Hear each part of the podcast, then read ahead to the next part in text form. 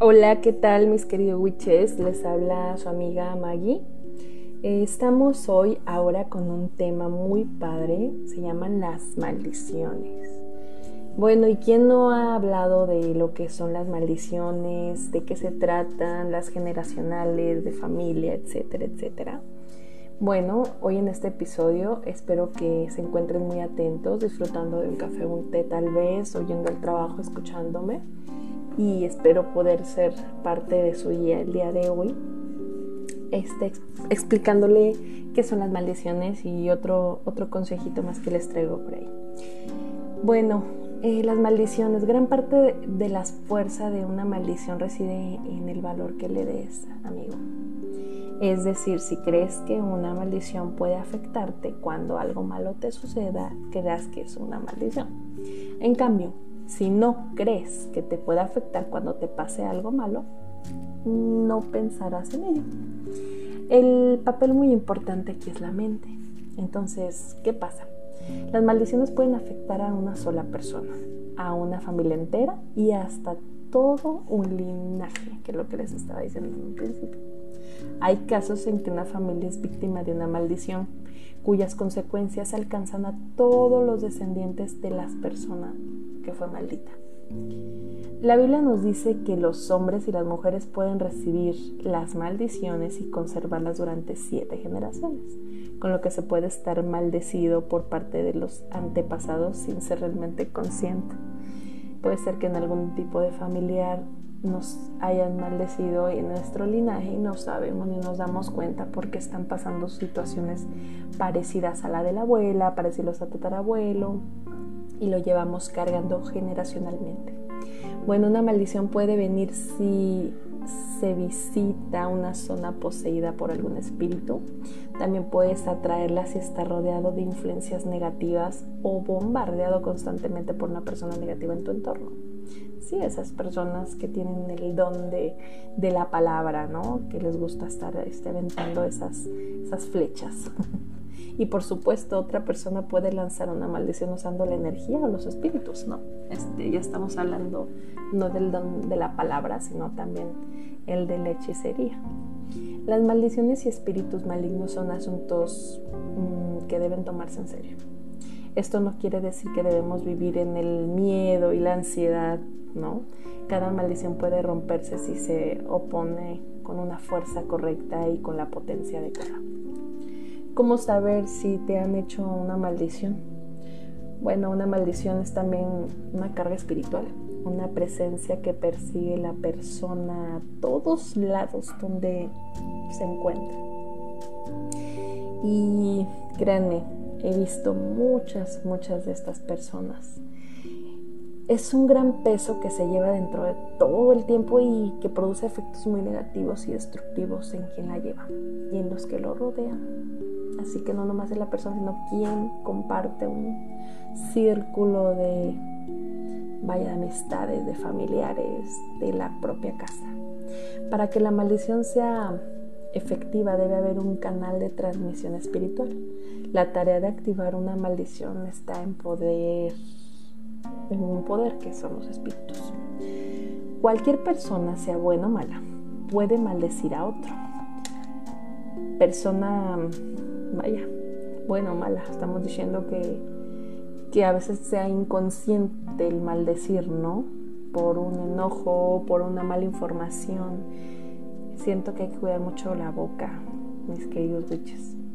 No sabemos si esa pueda rebotar hacia también a la persona que lo está diciendo. Bueno, se puede usar también un poder de demonio y también puede ser el poder de Dios para maldecir. Así es, creyentes en Dios, creyentes satanistas, creyentes luciferinos, creyentes de todas las religiones y deidades pueden maldecir. Ello se debe a que los síntomas dependen de la persona que recibe la maldición, de las características de esta. Normalmente si estás maldito las cosas se te torcerán irremisiblemente. Así es, todo lo que emprendas fallarás, los amigos te abandonarán, perderás casa, perderás suerte, fortuna, trabajo y etcétera, etcétera, etcétera. Así sabemos este tipo de, de cosas malas que puedes fallar. También puedes sufrir síntomas físicos como puede ser fiebre eh, súbita que aparece y desaparece pronto, también dolores de cabeza muy consecuentes, resfriados muy fuertes o dolores de estómago. Estos son los más comunes, pero dependiendo del tipo de maldición puede afectarte de una manera u otra, no simplemente tiene que ser físico, ¿no? En ese aspecto, como les acabo de decir, dolores de cabeza, fiebre, resfriados, este dolor de estómago. Por ejemplo, puedes sentirte impulsado a hacer cosas que tú no harías jamás cosas que estás haciendo como si te obligaran porque van en contra de tus principios y ni te planteas hacerlas, ¿sí? Haces cosas que dices, pero ¿por qué lo hice? O sea, yo no soy así. Eso puede ser también otro motivo, un síntoma. Bueno, pese a las maldiciones son muy poderosas, cualquiera puede superarlas, ¿sí? No crean que esto no se puede superar. Claro que sí. Si crees que estás maldito, debes mantenerte fuerte y hacer todo lo que puedas para librarte de esta maldición. Y bueno, vamos a entrar al tema de los tipos de maldiciones. Las maldiciones que te leerás a continuación, o más bien que yo te voy a leer a continuación, son las más comunes, pero también las más peligrosas, ¿ok? Es bastante difícil deshacerse de ellas, pero no imposible. Son cinco y reciben el nombre de los cinco secretos debido a que pocos estudiantes en las artes oscuras han conseguido dominarlas y repelerlas. Bueno, una de ellas se llama Requiescam impasem. Es muy peligrosa, suele usarse para extorsionar y chantajear a alguien, pues la única manera de deshacerse de ella es que el que la ha lanzado la retire voluntariamente. Puede arruinarte y destruir tu vida en menos de una semana. Así es, amigos. Muy peligrosa. La siguiente maldición, la segunda que tenemos, se llama maldición imperius. Con ella, el que la lanza puede manejar a la víctima como quiera. Suele utilizarse para espiar en lugares vigilados o para realizar tareas que no querríamos hacer por nosotros mismos. La tercera maldición, limbus. Esta maldición detiene al hechizado con el tiempo, tanto física como mental. Tiene un alcance de 100 metros, por lo que se suele lanzar desde lejos. Aguas con el limbus. Maldición cruciatus. Causa un dolor insufrible a la víctima. Se usa como tortura física y es parte de la magia negra la maldición Apata Katapra puede causar la muerte instantáneamente del hechizado. Hay pocas personas que sean capaces de ejecutar este hechizo. Bueno, esas de las cosas que estamos viendo son maldiciones y esas maldiciones, como ya les hemos dicho anteriormente, pues no son dadas a la tarea por personas simple nomás por decir Muchas personas creen que esto es un juego, que es de ficción, que no existe maldición de la abacadabra. Abacadabra sí existe, sí existe, pero como lo saben, no todos lo pueden lograr. Tienen que tener algún tipo de, vaya, de poder energético para poder hacerlo, no solo con su presencia, sino con presencias espirituales. ¿sí? Bueno, amigos, pues espero que les haya gustado este, esta descripción de lo que vienen siendo las maldiciones.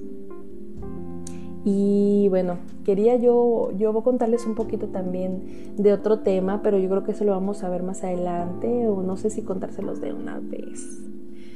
Mm, ¿Qué tal? Sí, sí les voy a pasar esto. Yo creo que el podcast es, muy cortito y le voy a pasar eh, cuando no entiendas nada qué hacer, ¿no? Este, este es un, vamos a irnos rápidamente para no alargarme.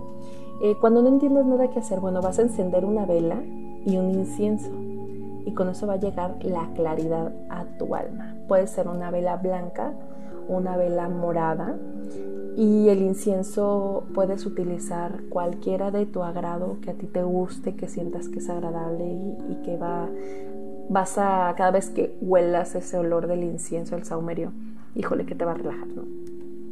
Cuando sientas miedo, ¿qué puedes hacer? Bueno, entra en contacto con la naturaleza, cierra los ojos y recibir la tranquilidad que emana de su esencia. Puedes abrazar, no sé, no sé si hayan escuchado el abrazar un árbol. Puedes llegar a abrazar un árbol y despojar todo ese miedo que traes, esa inseguridad. Em, puedes pisar descalzo el pasto unos 5 o 10 minutos, ponerte de rodillas, este, meditar, sentirte a gusto. Bueno, es cuando sientas miedo, cuando sientas tristeza. Bueno, en posición de sentado, dale palmadas a tus piernas. Te va a recordar cómo es el latido de tu corazón y eso va a ayudarte a sentirte más alegre. Cuando sientas apego, Cuéntale al fuego. Es maestro en transmutar estados. Prende una vela, ve directamente a la flama de la vela y transmuta. Háblale, dile cómo te sientes, dile que sientes de ese apego espiritual, moral, físico con una persona o con quien sea. Cuando te sientas estancado o estancada, Habla con tu hermana agua. Ella sabe de la fluidez, no se aferra a nada. Dile que quieres salir de esa situación, dile que quieres este, fluir como el agua, que quieres que esa, ese estancamiento desaparezca. En un vaso de vidrio transparente sin dibujos, tres cuartos de agua del vaso, agarras y pones tu boca así, y empiezas a hablarle. Hermana agua, ayúdame a desestancarme, ayúdame a fluir como tú y no hagas que me aferre a nada. Hazme fluir como tú, hermana agua. Cuando tus pensamientos no paren, estés, híjole, al mil por hora y no estés tranquilo, estés con con mucho estrés en tu cabeza. Pon toda tu atención a tu respiración. ¿sí? Ella te traerá de vuelta al momento presente. ¿Qué quiere decir? Agarramos aire con nuestra nariz, lo más profundo, y soltamos lentamente por la boca